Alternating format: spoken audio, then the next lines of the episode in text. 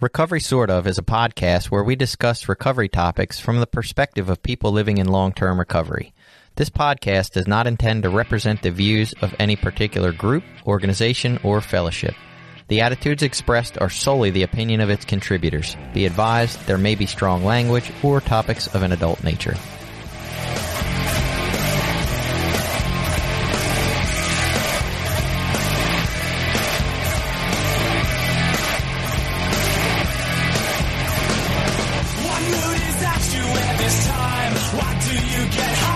Welcome back. It's Recovery Sort of. I'm Jason, a guy who doesn't gamble very much. And I'm Billy. I'm a person in long term recovery. And we're joined today by Will, who is a guy in long term recovery for both alcohol and gambling. That's his uh, titles, not mine. I'm not putting that on him, but I'll, I'll let him introduce himself more fully. Welcome, Will.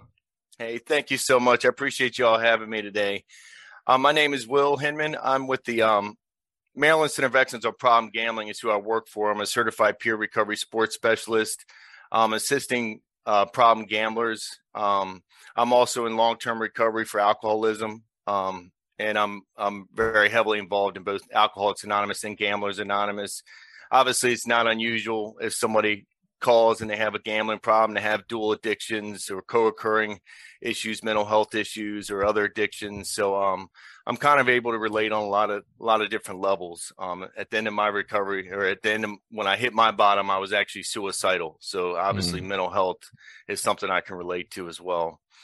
Yeah, so we uh we got in touch with Will because we had our episode with Gam-Anon, which you know was so informative. I feel like, and and I feel like the maybe the addiction recovery community knows so little about gambling addiction or gam- problem gambling or gambling recovery uh, that you know we were like, man, we need to go further with this. And so we, we reached out and we got put in touch with Will and, and we've had some email correspondence and it just seemed like a great fit for the show. I, I feel like you have so much knowledge about this topic. So, uh, before I, have already got, like, we talked a little bit before we started recording and, and I've already got like 400 questions ready to go. Um, because he's mentioned a couple things already, but I'm going to slow down and be patient, and I'm going to let Will just tell a little bit, you know, five to eight minute version of his story about why he's here and, and what he knows about everything.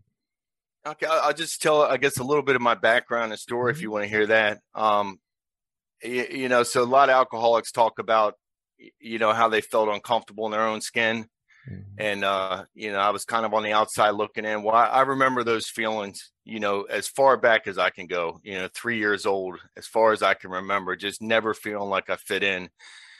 And sports were my escape. You know, uh, my parents divorced when I was five years old. Um, my mom had to move us around a lot of different schools. And, you know, I was one of those kids that just did not warm up easily. You know, it took me a while to make friends. So every time I would start to make friends, I would move into another school. So it just made it very difficult to adjust.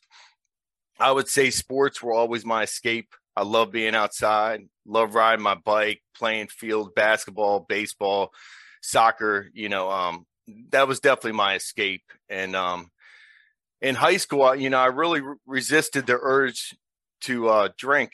You know, even when it started getting introduced to the parties, you know, I guess I don't know if it's because I thought it was unhealthy being an athlete or if it's because uh, I just intuitively maybe knew it wasn't going to be good for me. Um, but I was kind of the kid on the outside watching all the other kids have fun at the parties, you know, and uh, and then this one one time I was out with my my buddy and uh, you know I was heartbroken over this girl, my first heartbreak, and uh, you know, and like I said, I was a shy introvert. You know, I was so uncomfortable in my own skin. The girls told me later on they always thought I was a snob because I would walk around the hallways, you know, with a frown on my face. Mm-hmm. It wasn't because I was a snob; it was because I was I was paralyzed with fear. You know, mm-hmm. and uh, so this one, I was I was pouring my heart out to this guy, and he said, "You need a beer." I drank three beers, boy, and I thought my problems had been solved. My social anxiety immediately, you know, I loosened up and I started drinking alcoholically pretty much from the next time I drank on. You know, I mm-hmm. was the kid that was sick every single time we went out. They'd be picking me up off the ground at industrial parks and tot lots, you know, and having to get me home. But I loved it, you know, because it, it just uh it just removed all that fear that I had been running from my whole life. And uh so of course, you know, at the end of my junior year in high school, I got a job at an Irish pub and uh, there they taught you to drink like a gentleman. And if you couldn't handle your alcohol at that that job, you weren't going to make it. You know, I'd, I'd start out as a bar back, and I'd run behind the bar, and the bartender would slip me a shot, and I just do the shot and just keep on rolling. And um, I ended up working that job for 24 years. You know, and uh, you know, my parents forced me to get a college education. You know, I, I, had no dreams or aspirations. I had no faith in myself to do anything, you know, and uh, I managed to, to, to graduate from college. But again, I just had no dreams, you know, so I ended up staying at that job for 24 years. I think because, you know, it made me feel like somebody, you know, it allowed me to live also the way I wanted to live and um, drink the way I wanted to drink and feel normal. And I was introduced to gambling I think when I was about 19, 20 years old, I was heading to a New York Giants, uh, Arizona Cardinals game in New York, and a guy said, "You know, you can." You can uh, call on a bet with this guy if you want. If you want to put some money on the line, and of course, I won both sides of my wager, and uh, and, and that started a relationship with sports gambling for many years. I was a sports gambler for probably about 23 years you know, small time. I, I, made my first trip to a casino when I was 21 years old. Um, ended up losing way more than I planned to lose, drained my accounts. You know, I was a college kid. My girlfriend was angry with me. I remember peeling out of the parking garage on the way home. I was mad at my buddy because he had won. He had to put gas in my tank on the way home. And that's the way my, you know, my gambling career took off, you know, as far as casino gambling went. But um, I wanted more. You know, I loved, I loved the action. I loved the high that I got from gambling. So I, I would say alcohol, you know, made me feel comfortable in my own skin, and gambling was my high in many forms. I, you know, I, I enjoyed gambling no matter what it was. If I was playing pool, I'd have money on the line. If I was playing darts, I'd have money on the line. My buddy and I used to play basketball. We'd shoot best of 10 free throws to see who had to pay for lunch. You know what I mean? Everything I did revolved around gambling. And back then, trips to a casino were something I had to plan out. I had to drive three hours to Atlantic City, or I'd have to plan a trip to Vegas you know, my friends and I went to the Final Four in Vegas 11 years in a row. We took that trip and we'd go over there and act like kids in a candy factory, running around for three straight days with no sleep. I'd come back broke, busted, disgusted, not able to pay for the cab ride on the way back to the airport. You know, the only year I won out of 11 years going to, to Las Vegas was the first year. I lost every single year after that. I came back a loser.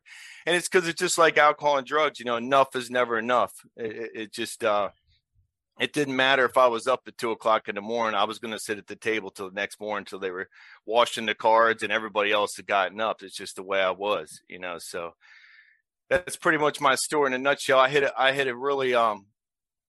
Well, I, I guess I should go into to my bottom. Um. So what happened was, you know, I ended up marrying the love of my life at the time.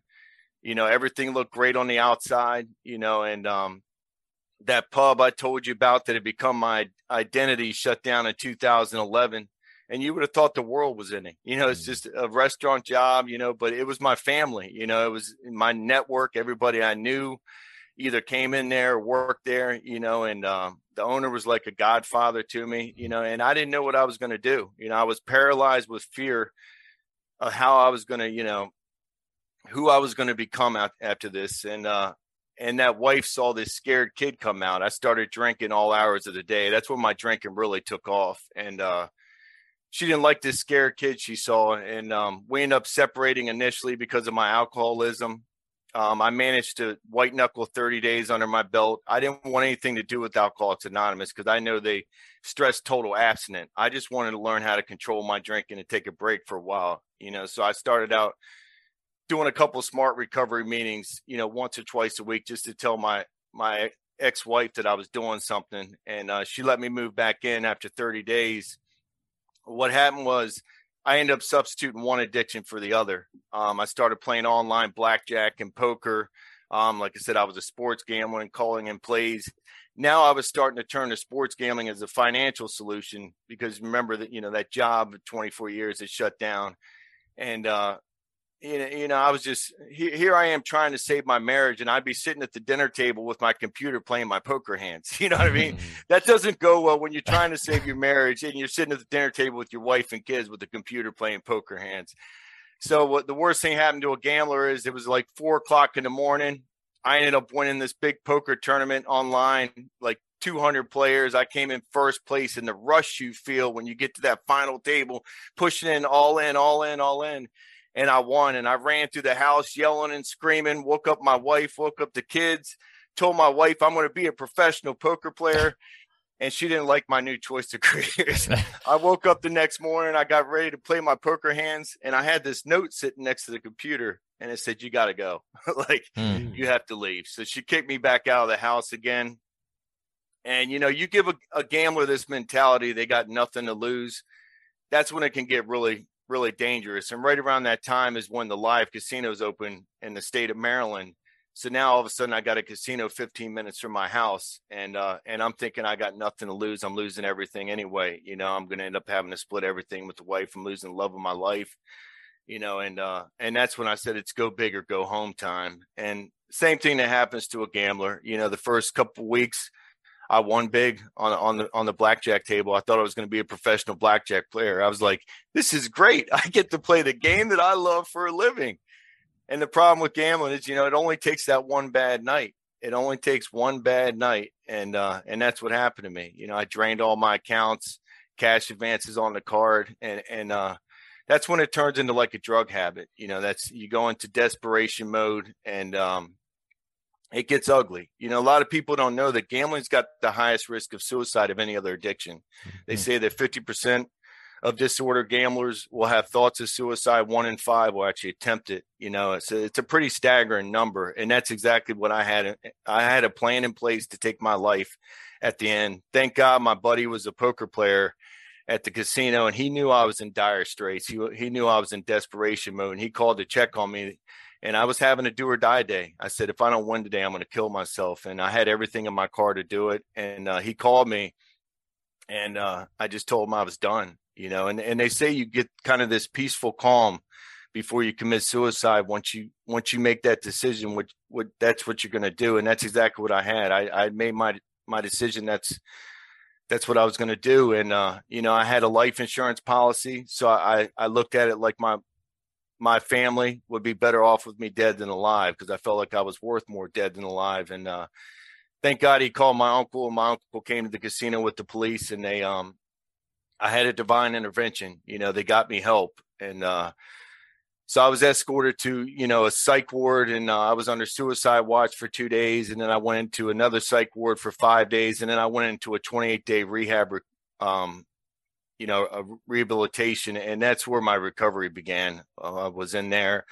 That's also when I was introduced to the center. Um, they had a guy named uh, a guy that came in there that that does what I do, and he came in and spoke with me and shared his story with me, and he lined it up. So they brought AA meetings into the recovery center, and then he lined it up for a Gamblers Anonymous member to take me to outside Gamblers Anonymous meetings to introduce me to some some problem gamblers so that was my introduction. Um, you know, the problem is I was doing it to save my marriage because my wife at the time was telling me, I'm so proud of you. We're going to work this out, you know, when you get out.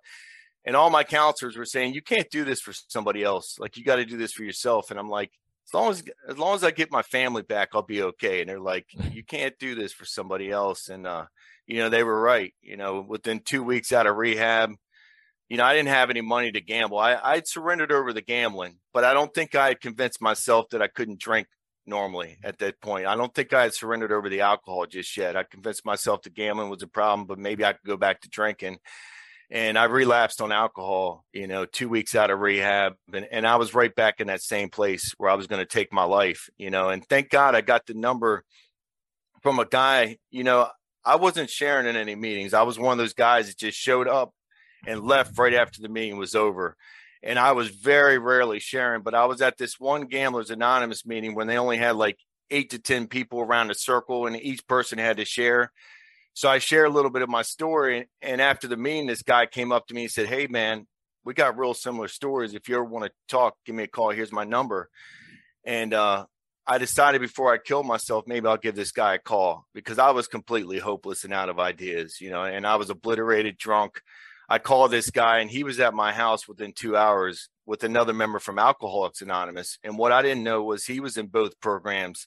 He he had struggled with gambling and alcohol, you know, and um and the crazy thing is his story made mine look like a fairy tale. This guy mm-hmm. had embezzled 1.1 million dollars from his law firm.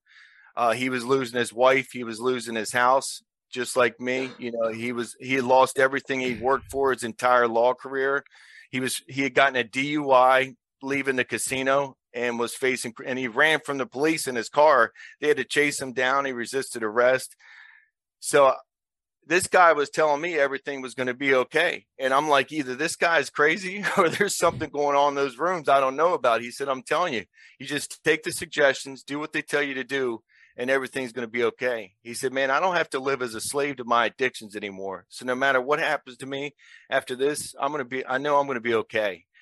And that guy, you know, he walks the walk. You know, he he ended up serving 13 months in a federal prison because of embezzlement. Um, you know he's still paying back restitution and and you know um the IRS and everything else, but he keeps putting one foot in front of the other. He hasn't had a drink or gambled and and coming up on nine years now, and it's wow. people like that that really inspire me. And it's eh, you know he gave me that little seed of hope that I needed to believe that recovery could work for me, and and, and I took his suggestions. I got a sponsor, I got a home group, I started working the steps, and uh, and my life became unbelievably better a lot quicker than I thought it could, you know. And I just started walking through my fears and my difficulties and just facing life on life's terms, you know.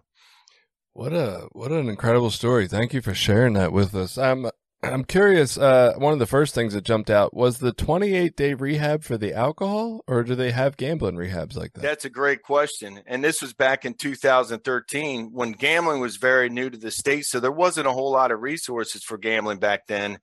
And uh, I'm glad you asked that question. No, that was for so it was a place called Shoemaker Center, and they were primarily alcohol and substance abuse, but they had agreed to take gamblers as well.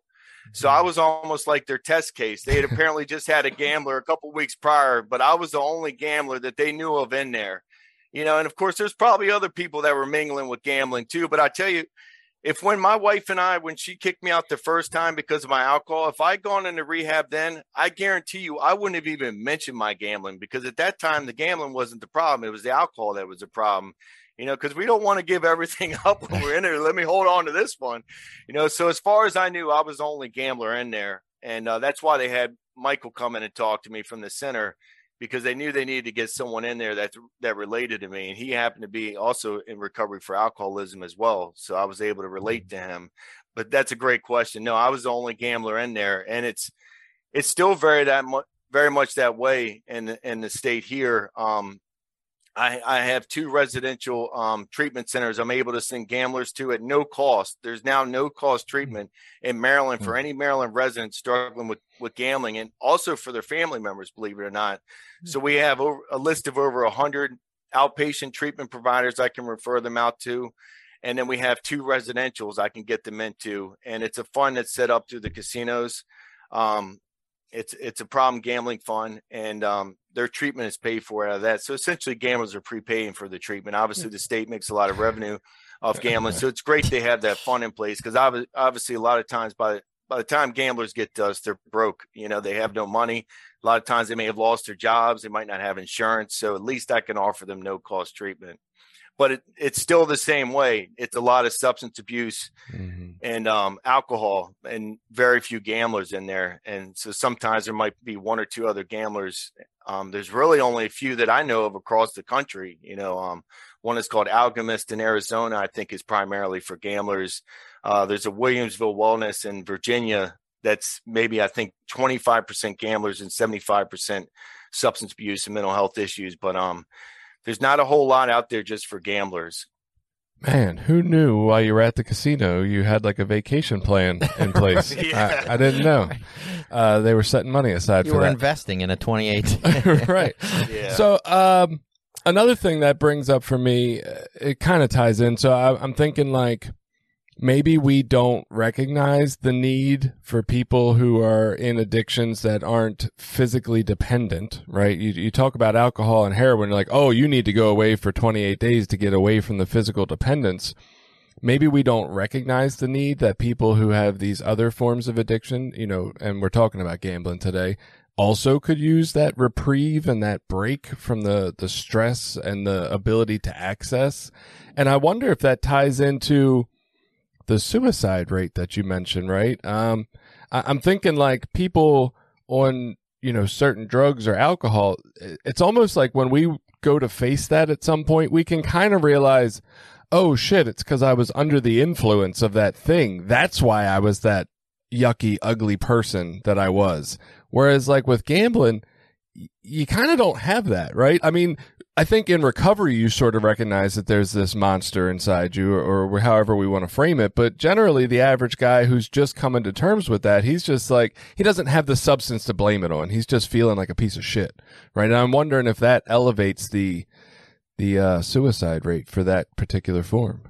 Oh, without a doubt. You know, I think there's a, a really great stigma attached to gambling. Mm-hmm it's also we call it the invisible addiction because it's so much easier to hide. We're not snorting poker chips, our noses aren't red. we're not stumbling drunk, you know what I mean? So we're not we're not stumbling around, you know. So it's very hard to recognize. Um, it's a lot easier to hide, you know, and um, because we're not injecting anything into our bodies, sometimes people don't take it as seriously. Mm-hmm. But they did a brain scan of a gambler and somebody under the influence of cocaine and they have identical brain scans. It hits mm. the same pleasure centers, releases dopamine, and that's what makes gambling unique is we get that same high without injecting anything into our bodies. But it's so financially destructive. You know, you, you can only do so much drugs in a night, but you can you can gamble your life away in one night, mm. you know, and come out just devastated the next day, you know, and and leave there broke, busted, and disgusted. I, I know a lot of people in long term recovery from substance abuse and alcohol that got caught in a gambling track.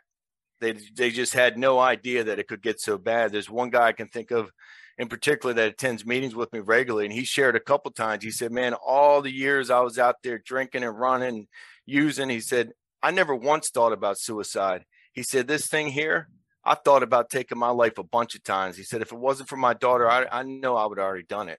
Because it's just it's financially devastating. Yeah when you talk about the hidden aspects of it you know my wife and i were talking about you know this episode and and talking about you know gamblers anonymous and most of us are in long term recovery. We know a lot of people in recovery, and she had mentioned, you know, yeah, a lot of people will find their way to gambling after they, you know, get into recovery. And then we couldn't name one person that we personally know out of the hundreds of people that we know in recovery, which means they're out there. They're just not like openly admitting it or, or there must be shame or stigma behind it that keeps that a secret. I'm actually picturing, you know how they cops pull you over for a sobriety check? I'm picturing they like pull you over at the casino to do like a gambling sobriety check, and they're like, "I bet you can't touch your nose, and if you take the bet, you're a gambler." well, they do actually have a program called Game Sense, um, mm. which is I know the MGM here has it in Connecticut. It's real big, where they actually go around the casinos and they look for people in distress, and they mm. offer to you know, hey, let me get you a meal. Why don't you take a break? it's not hard to tell when a, when a gambler's in distress when they're in the middle of you know losing a bunch of money and they're chasing their losses. Um, forget what I was going to. You were talking about your wife. What I was going to say is, your wife and you might not thinking about think about all the things. So, so let me define gambling. Gambling is risking money or something of value for an outcome that's not guaranteed. So there's a lot of things that fit under gambling that a lot of people don't think about. Obviously, you got casino gambling, sports gambling, scratch offs, lottery games. I mean, I know some people that have a scratch off. It's like a crack problem to them. They're like people are out mm-hmm. running, buying their scratch off tickets every single day, day or playing their numbers every single day. Um, cryptocurrency, day trading falls under gambling. And I know a lot of people, we're getting more callers calling the 1 800 Gambler helpline number. They're like, I don't know if crypto counts, but if that's gambling, I got a serious problem. They're like, I put all my money into Bitcoin and it's down big time and I don't know what to do. Ooh. So that's gambling. You know what I mean? And uh, I know some people that have been dire straits from day trading and, and playing crypto or buying crypto, you know. Um, so there's a lot of things that fit under that definition. And there's a lot of high risk groups. Um, veterans can be at high risk. A lot of people don't know this, but they have they have slot machines on the bases overseas, you know, and, mm. and gambling is proven for traumatic brain injuries and PTSD. It really quiets the brain, and it, mm-hmm. some some people gamble as an escape, and it turns into a financial problem. Seniors can be at high risk; they're going through life transitions. They may have just lost their loved one, you know what I mean, or maybe they're isolated from their families, they're lonely. If you go into a casino, you'll notice that a lot of the people in there are 55 and over. And um, it's because you know it's it's their escape. It's their escape and it turns into a financial problem. And you know the sad thing is when a senior loses everything they don't have the rest of their life you know a lot of time to get that money back. You know they're left in a, in a pretty desperate way. So there's a lot of forms of gambling that fit under that definition a lot of people i think don't think of and you're right it could be hidden too maybe just people are just keeping it hidden you know, one of the things Billy's comment brings up for me, because he had told me that before we uh, came onto this call. I know one person with problem gambling that I can think of that's in recovery, and they are in AA. And so, what that makes me wonder, like, kind of two things here. One, I wonder if alcoholics have the the space in their life to also acquire gambling as they're going through their alcohol addiction. Like kind of with with drug addiction there's really not enough space to to go out and branch out and get some other stuff right? So maybe that's a an inborn thing to the way they're using that there's room for that. And for most of us, all of our money is going to use. Oh yeah. Well, we were gambling. Know, like, like, is this guy going to give me real shit? right. um, I don't have an extra five for a scratch off. not at all. but I also wondered if maybe the culture of recovery is a little different, right? I'm wondering if like gambling isn't more often mentioned in alcohol recovery environments, whereas in maybe you know other drug recovery environments, it's not as talked about a thing, and so maybe people in in like a, a NA setting don't hear about it in meetings, so they don't talk about their own problem or don't even identify their own problem. Whereas maybe in alcohol related recovery meetings, it's much more of a general, like, oh, yeah, a lot of us have this problem too. So we talk about it pretty regularly. What would you say about that? Oh, without a doubt. You know, one of my big roles is I take a lot of um, problem gambling awareness presentations in the recovery centers, mm-hmm. you know, and um, our clinical manager works really car- hard to make sure they have screening tools. So if they're screening for problem gambling, you know, when, when they're screening them and, um, you know, we'll go in there and when I first get into the, into the presentation, they'll be like, why are you here? I don't have a gambling problem. By the end of the presentation, two or three of them are sharing about, man, I was buying scratch offs right before I came here. I was at the casino right before I came here. Yeah, sports gambling's always been a part of my life, you know. So it's just kind of getting them to relate in. A lot of times they don't want to talk about it. They don't want to think about it. Like I said, if I gone to rehab the first time when I when I separated from my wife about the alcohol, I would have never even brought the gambling up when I was in rehab mm-hmm. because that was something I wanted to hold on to. If I'm gonna give up the alcohol, I sure sure don't want to give up the gambling. Right. Do you think you even saw a problem with the gambling at that point? No, I, I think I looked at it as a hobby. You know, mm. I was hmm. a small time player for years. You know, I was still able to pay my bills, you know, but if I look back at all the money that I, I bled away over the years, it's disgusting. And more hmm. than just the money, the time and the energy that it took for me, you know, Sundays, in the bar instead of being home with my kids. You know what I mean? Where I'm hanging at the bars all day with my football pools and watching the games and drinking, mm-hmm. you know, or Monday night football, you know, or, you know, when I, like I said, I took those yearly trips to Vegas, I would come back feeling so guilty because I could have taken my family on an all inclusive vacation somewhere, you know what I mean? And, and spent that money to take my family on vacation instead of telling my wife that we were too broke to go on vacation, you know, the next three months, you know, so it's, it's, but no, I would have protected my right to gamble, you know, because it hadn't got me to the point of desperation. It was the alcohol that was getting me there at that time, and then it and then it flipped. Within a year, it flipped. It became the gambling and not the alcohol that was the problem, you know. Man, I'm not gonna lie. So I don't. I don't want to say I don't gamble. I generally don't feel compelled to do much gambling uh, and it doesn't seem to make my life unmanageable in the small ways that I do participate. Like I'm a guy who, you know, if we're on the job site and, and we want to bet something on who's buying lunch for the other guy once a week, I'm down with that. That's fun. We can do that, right? That seems reasonable. But I never want to bet any real amount of money. I play fantasy football though, and you know, I'm like, well, I get an allowance. It's a hundred bucks out of my allowance for the season. That's like 17 weeks of joy for me. That's cool but you kind of hurt my feelings just now when you were like, "Oh, you spend your Sundays only watching football and not really hanging with your kids." And I'm like, "Fuck, that's what I do during football. I like football. God damn it." So I don't know. That that hurt me a little bit. Billy, I'm I'm curious for you to bring up what you were talking to me about with the uh the collectibles and stuff. Yeah, so uh, my wife was she works in a lot of uh in the treatment field, and I'll just say that. And she had mentioned that she's heard of people that have uh I guess they consider it a gambling addiction with like collectible items, maybe baseball cards or action figures or things like that, where they're investing tons of money, thinking they're going to make money later, you know, and that being like a an addiction. It very well could fit under under the definition. You know, they're risking money or something of value for an outcome that's not guaranteed. You know, so it could probably fit under that definition. Yeah, I feel like that's what I mean. That definition just messes me up because I'm like, Christ, isn't that what I do when like I fall in love with somebody? Like I'm risking my my livelihood or my life or something of value for an outcome that's not guaranteed. I don't know. It just it that definition is very interesting to me. Yeah, whenever I go into those recovery presentations, they always say, "I risk my life every day when I'm when I use, you know, when I drink, when I go out." I was like, "Yeah, I don't, you know, I don't know if that formally fits under the definition, but there's we definitely take a lot of risks out there. That's for sure."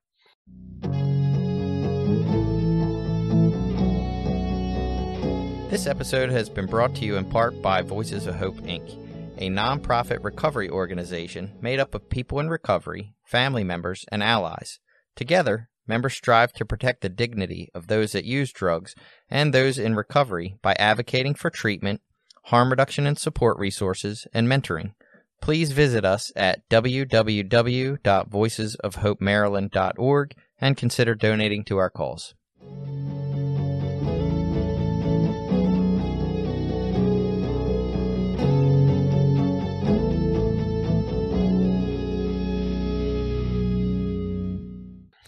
What kind of so I, I'm sure there's like your typical signs that maybe we'd be more aware of, and it wouldn't hurt to list them here either uh, of how to recognize that gambling is a problem in our lives. But maybe there's also some more subtle signs that people don't think of. Do you mind like going through kind of a list of things that would make people aware that they might want to seek help? You know, a lot of preoccupation. You know, Mm. they're there, but they're not there. You can tell something's going on, but you just don't know quite what. All of a sudden, you, you know, you notice they're broke and you don't know why.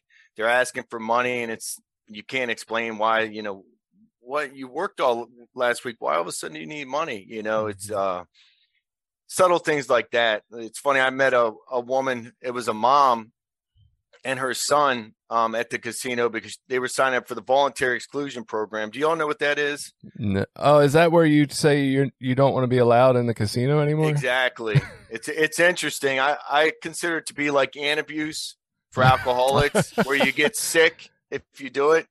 Um, and the crazy thing is, we get a lot of violations. You know, there's a lot of Mm. people that violate that program, and it shows the powerlessness over it. So here they can sign themselves out for two years or lifetime in Maryland.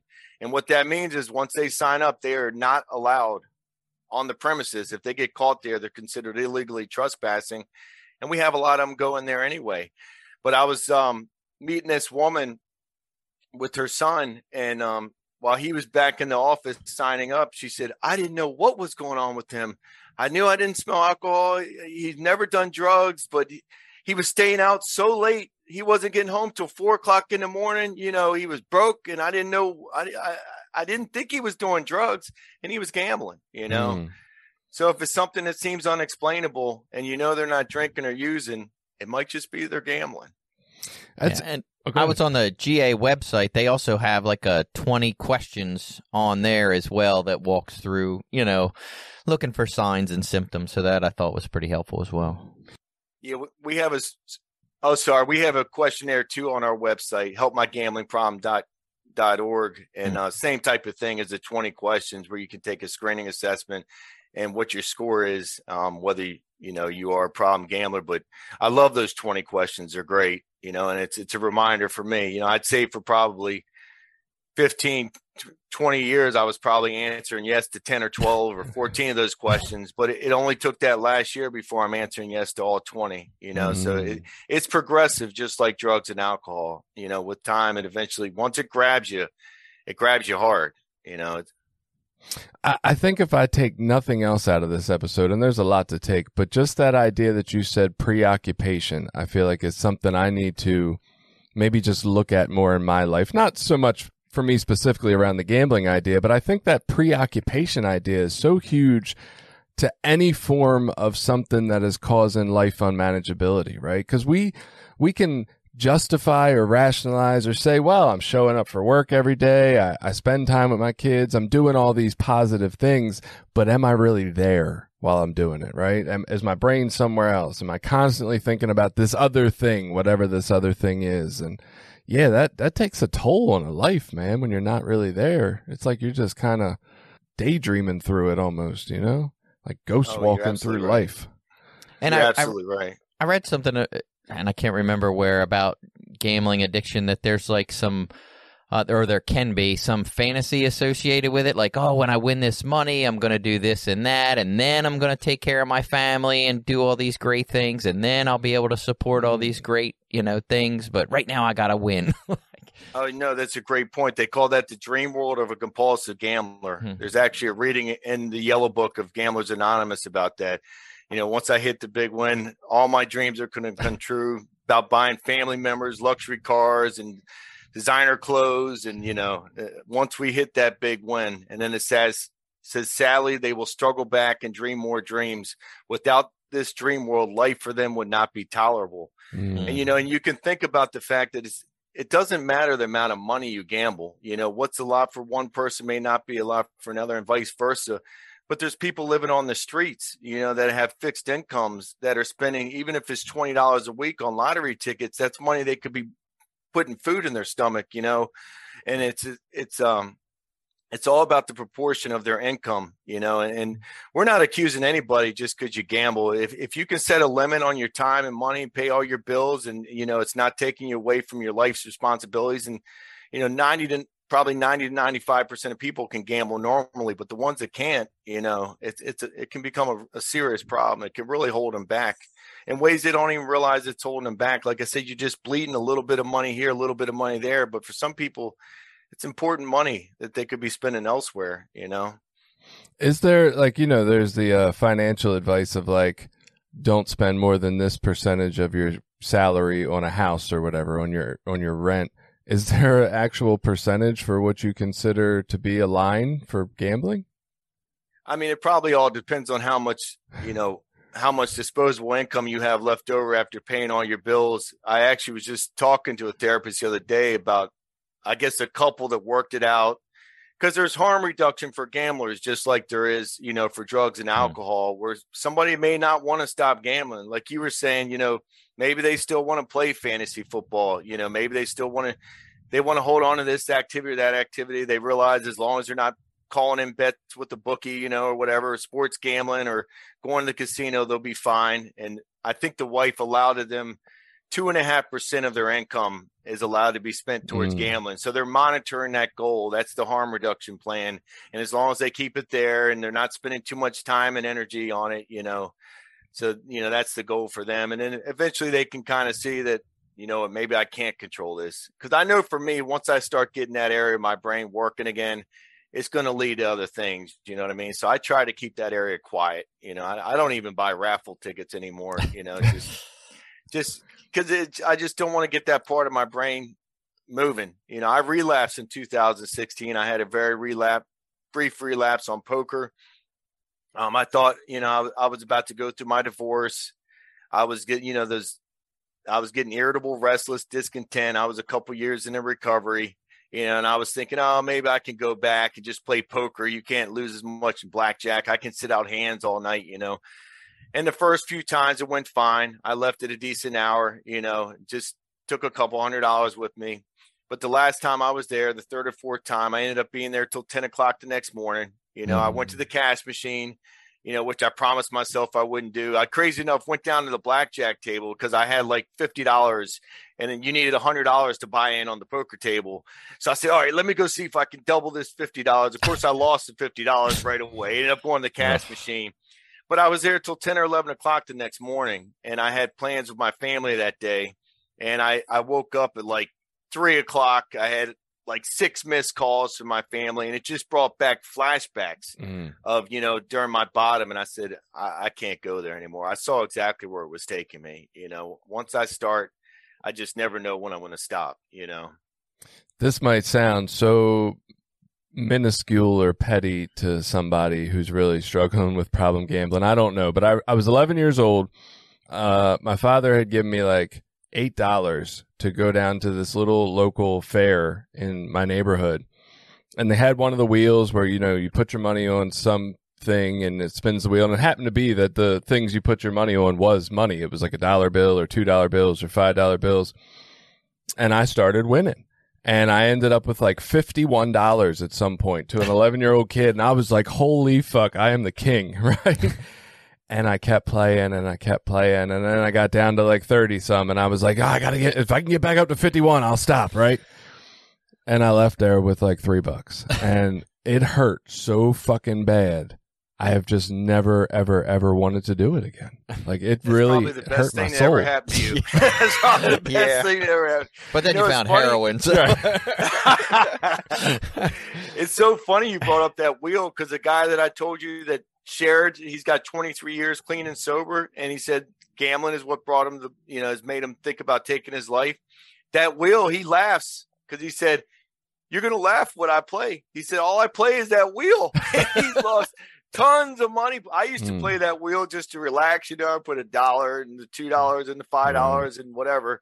And uh but he's lost a fortune playing on that wheel. That Hmm. literally took him to the point of suicidal thinking. Isn't that crazy? That is crazy. So I've the only time I ever went to a casino, uh, we went on our honeymoon, my wife and I, and when we had a layover in Puerto Rico on the way down and the way back. So when we saw that there was a casino in the airport, and we saw it on the way down, and we were like, "All right, we'll put this money aside. We'll each have a hundred bucks. We'll spend it on the way back because we got some time."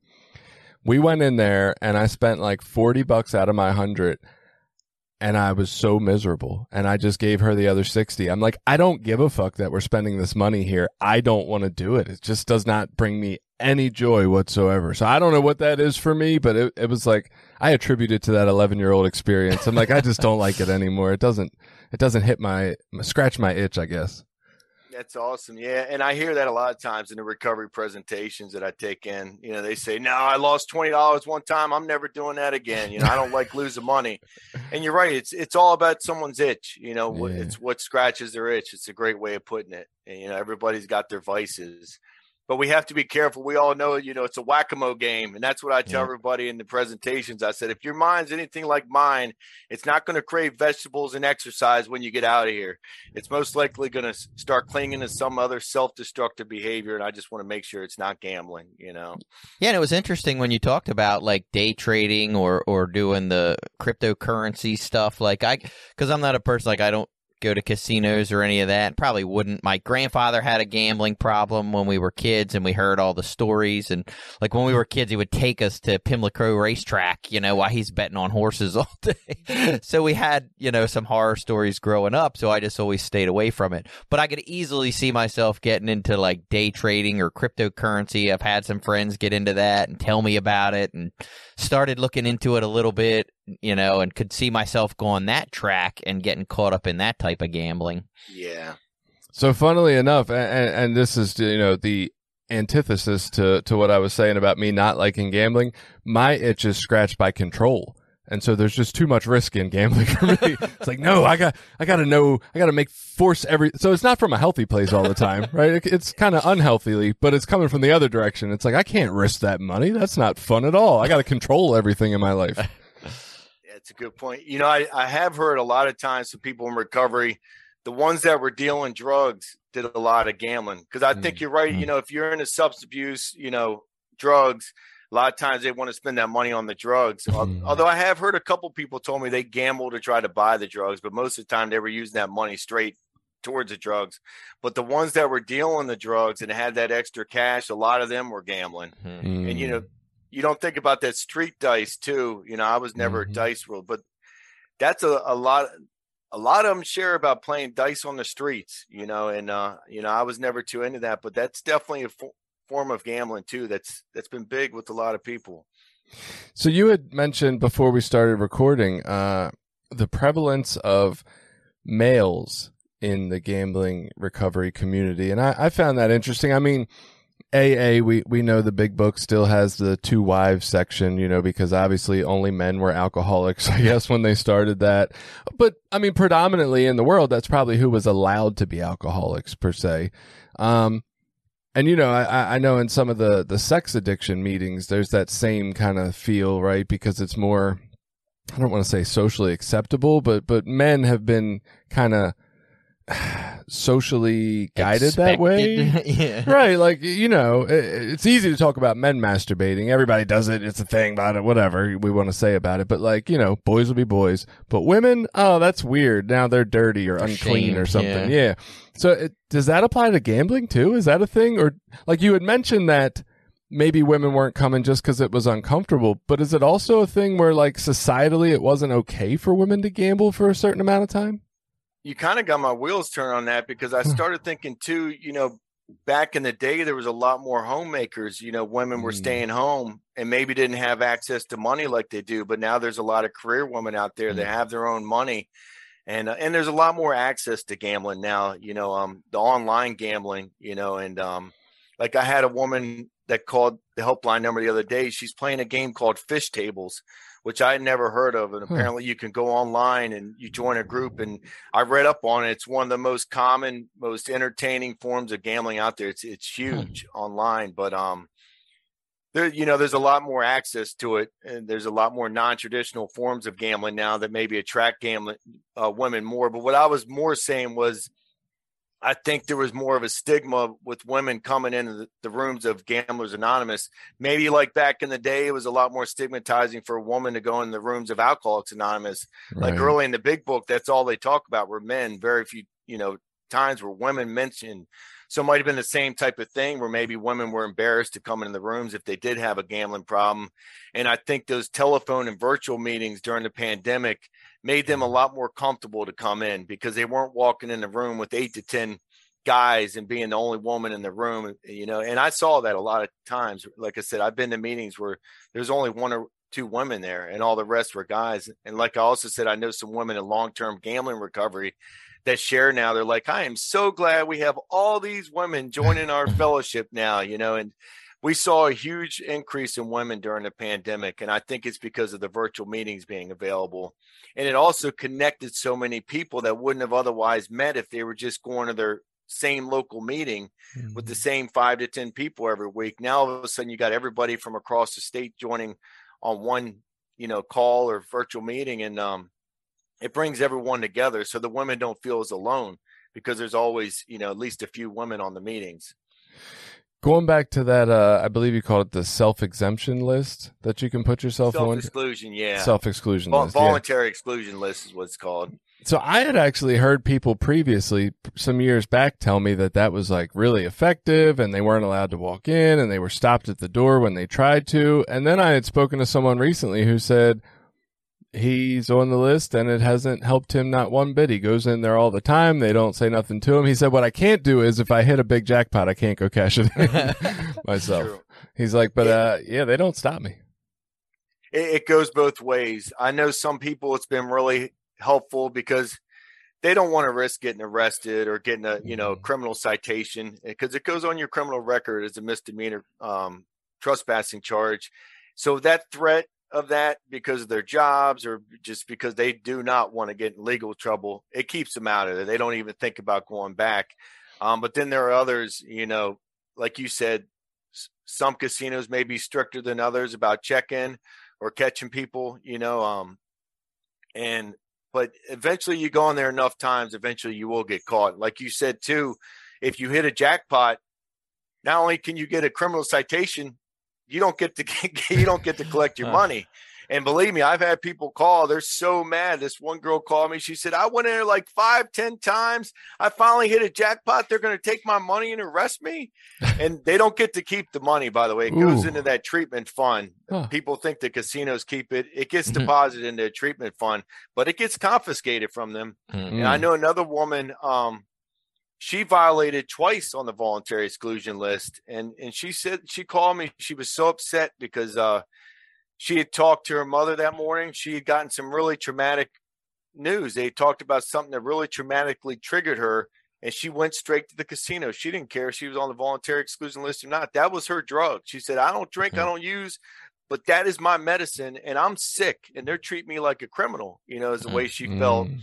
because she had chips on her or vouchers and they wanted to take her the chips and confiscated. She did not like that. She fought them tooth and nail not to take her money, and it turned into a big mess for her. And um, she's doing fantastic today. You know, she actually took that experience and turned it into a positive. But uh, it's like a drug for some people. It's like alcoholics drinking on Antabuse. You hear about it happen all the time, or on Vivitrol. You know, they, they do mm-hmm. it anyway. That's insanity of the addiction. And but that also shows you how cunning and baffling gambling mm-hmm. is too. Like here, they don't trust themselves not to go in there if they don't have the threat of a criminal citation, and they go in there anyway. Right. You know, so kind of, kind of, t- and we there's a lot of people violating. I can tell you, and they catch a lot of people too. Hmm. So there are some that that don't get caught, but there are a lot of them that do get caught too. I, I'm curious, you know, because gambling seems so not specific, especially by its its own definition, right? What's the most interesting or strangest story you've heard of somebody coming in and being able to identify in with the feelings or the process of being gambling's anonymous, but maybe not necessarily being something you pictured being gambling previously? Like, what's the most fascinating one you've encountered? I'd say probably the crypto and the day trading, just okay. because we're starting to see more and more people coming into the rooms with that addiction, you know, mm-hmm. and recognizing that this is insane. And you know, the thing about the crypto market is it's open 24 7.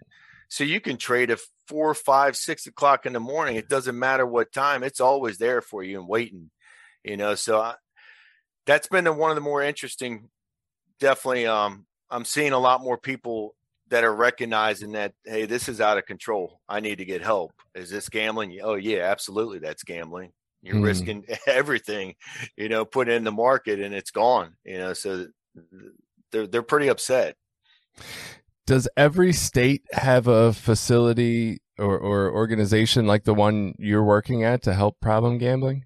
I think all the ones that have casinos or legal gambling in their state and i'm glad you asked that question. So obviously, I'm just with Maryland, but um, there's the National Council on Problem Gambling, and if you go to their website, which is www.ncpgambling.org, um, they have a list by state of resources. And if you go on there, you can click on whatever your state is. It'll tell you what the council in your state is. And then you can get all the resources in your state. They also have a 1 800 522 4700 helpline. So their helpline is 1 800 522 4700. And I've heard talk that they may change it to 1 800 Gambler, mm-hmm. um, which would be great because the Gambler helpline identifies whatever zip code you're in and, and connects you to the state. But then different states have their own local um, 800 helpline number as well. But I would be happy if NCPG had our helpline number because that means anybody calling them would also be connected to us if they were in the state of Maryland. But right now it's 1 800 522 4700. So you can call that number or go to www.ncpgambling.org is their website. And then just hit help by state, go to your state, and it, it'll tell you if there is a, a council in your state. And a lot of the states do have their own council now. If they want one eight hundred gambler, they're gonna have to buy the rights from Kenny Rogers.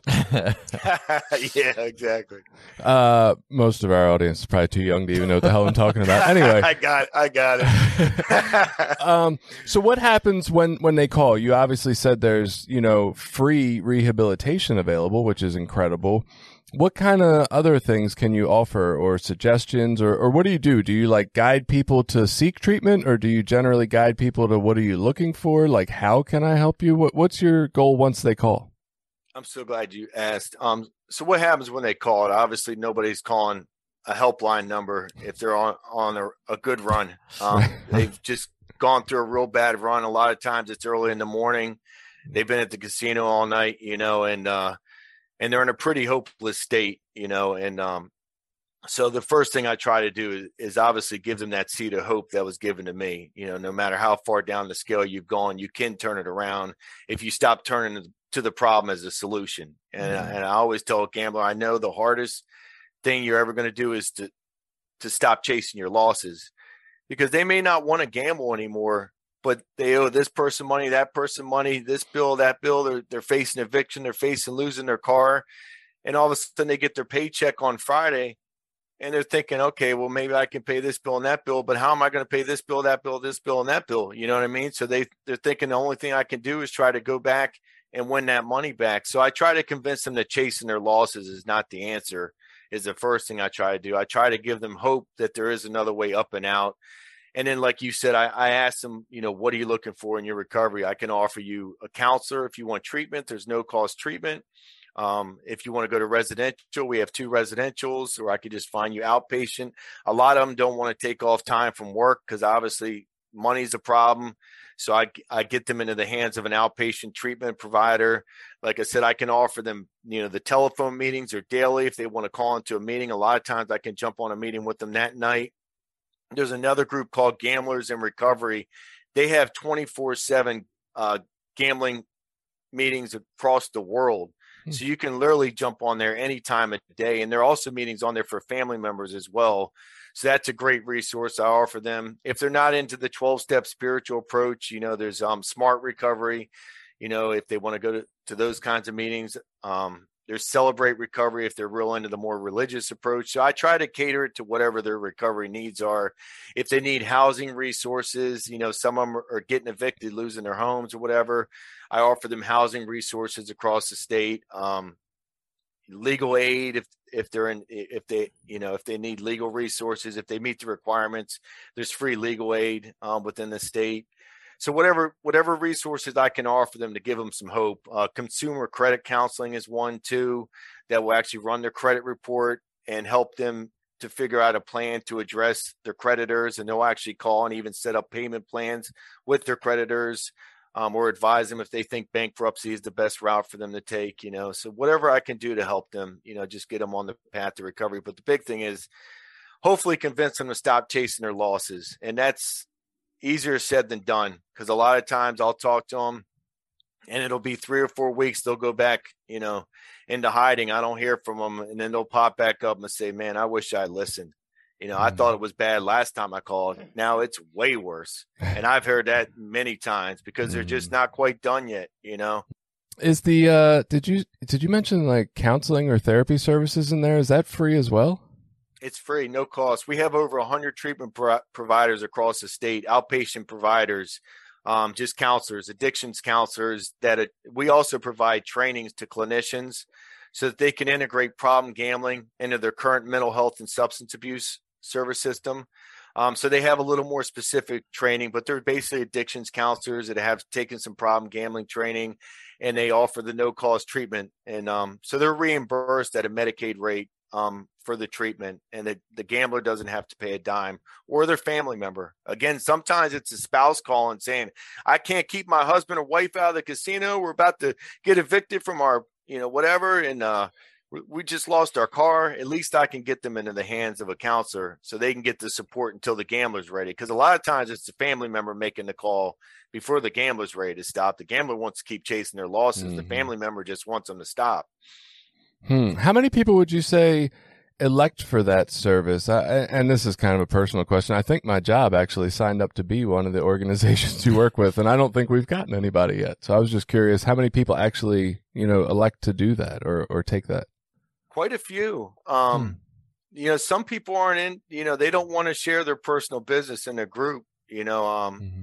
I, I would say at least probably fifty percent opt to it. Now, whether they show up to the appointment, that can be another story. It's just like substance abuse. They, you know, they maybe act like they're ready when they call. Whether they're actually going to make the call and show up to their first appointment, that can be another story. But I can tell you, I send up probably 75% of them at least accept referrals to a counselor. Mm. Um, but obviously it's a much smaller percentage that actually make the phone call schedule and show up for their first appointment. And I've been trying to warm transfer them, which I found is really effective if I actually call the counselor while they're on the line with me and um, make that first appointment with them for screening. But you know, some of them, you know, I I had one that just they got a little freaked out during the screening. They were asking a bunch of personal questions. Mm-hmm. They didn't understand why they needed to get so deep into their history and why are they asking all these personal questions because they want to have an idea of who you are and your background mm-hmm. so they they can treat you properly. And I explained that to them. And they were more comfortable with that answer, but I still don't think they've scheduled for the next appointment. Um, but it's a pretty high percentage at least accept referrals. It's whether they follow up or not. That's that can be a different story because some of them go back out and gamble. It's just like substance abuse. They may call at the time and sound like they're ready, but that doesn't necessarily mean they're ready just yet. How hard has it been for you as a, a person who practices the Gambling Anonymous program of, of you know complete abstinence from gambling? Uh, how hard has it been for you to navigate that? That's one part of your life, and then in another place, you know, you offer these other ideas of possibly harm reduction for gambling. Like, does that is that a struggle for you at all? No, I keep an open mind. You know, if if it's reducing the harm, and I've worked with a lot of uh, gamblers that you know that I've been working with for two years, and I've seen their progression towards total abstinence, or I've seen that they've been able to control it. Some of them, you know, a few. Um, so I'm able to keep an open mind, and I've had some that have tried to, you know, mingle with the fantasy football, mingle with this, and it's gone.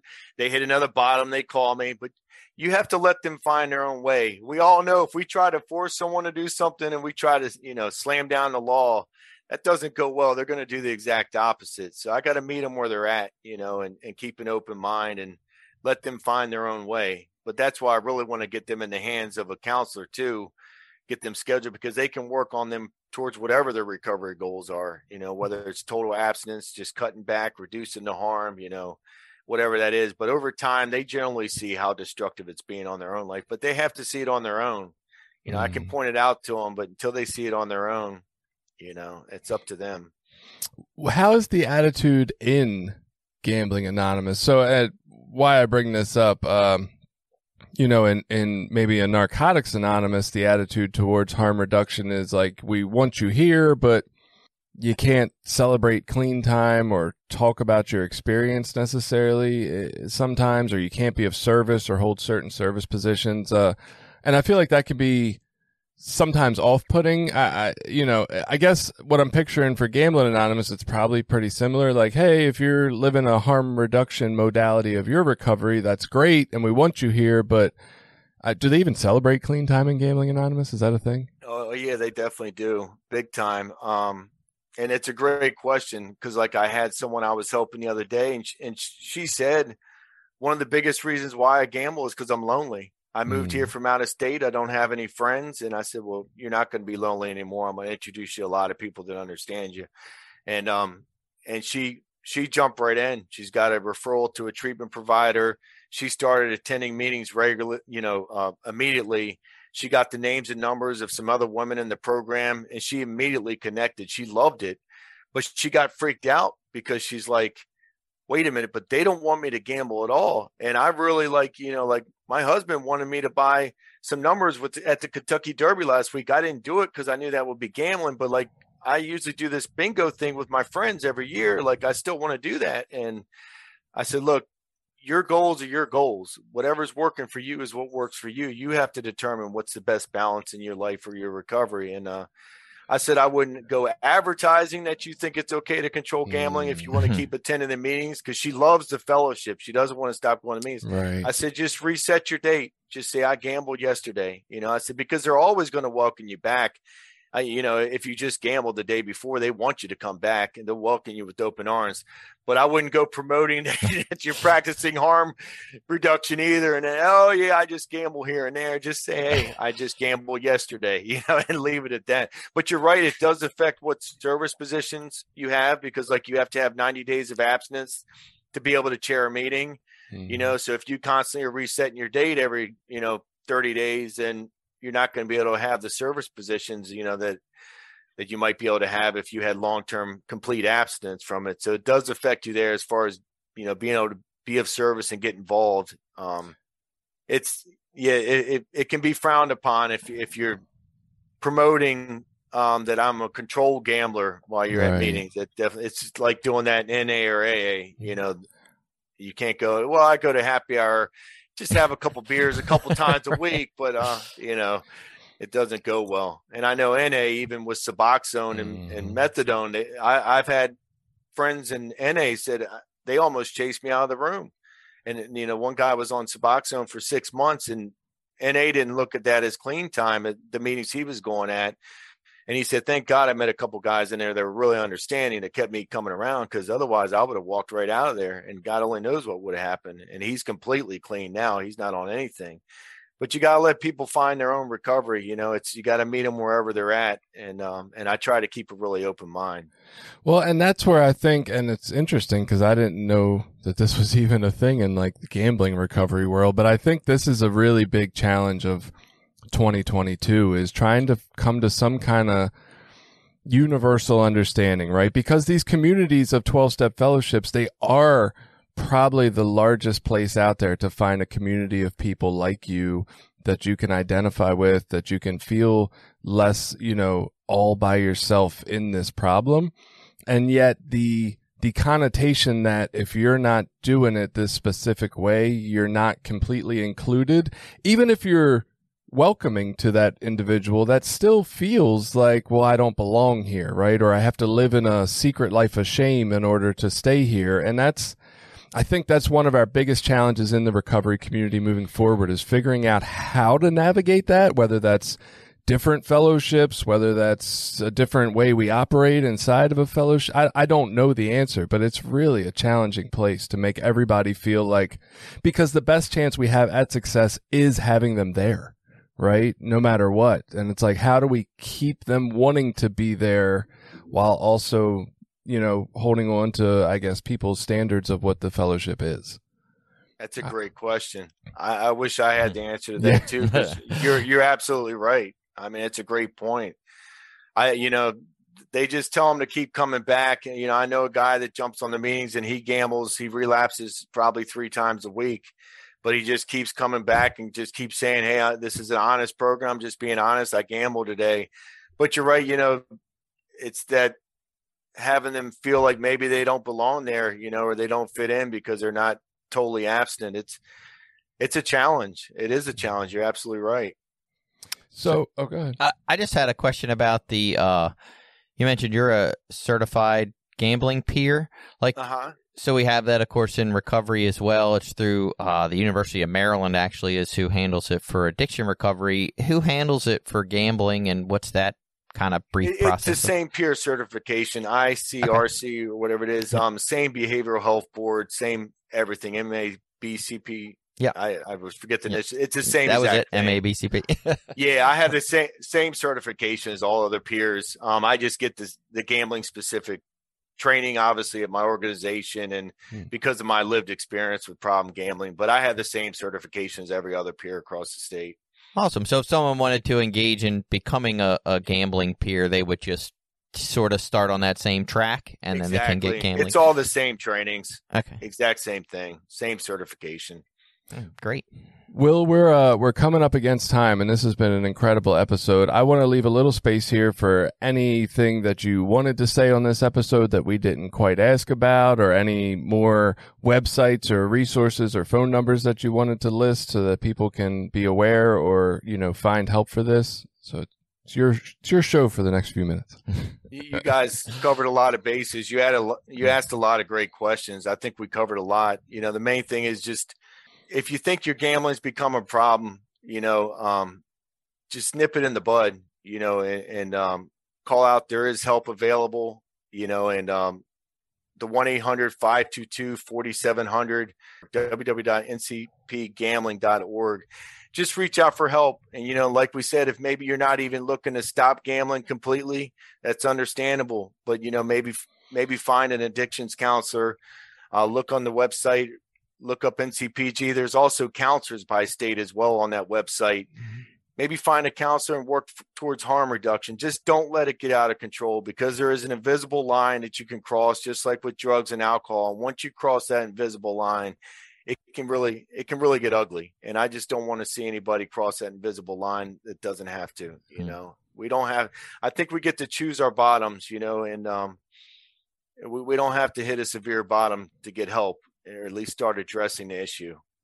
I think the one lingering thought I, am going to be left with from this is that because every time, uh, you know, someone with problem gambling goes to a casino or participates in that behavior, they're funding free treatment for when they're ready that if we legalize drugs, we could also have that same idea. Every time Yeah. someone uses drugs, they could be funding free treatment for we do. It's called pharmaceutical industry.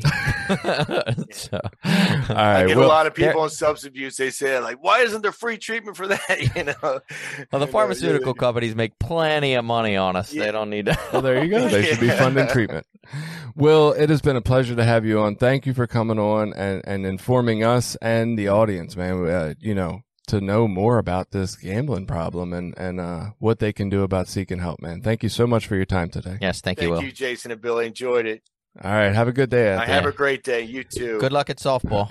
Hey, thank you. I appreciate it. Bye, guys. See ya.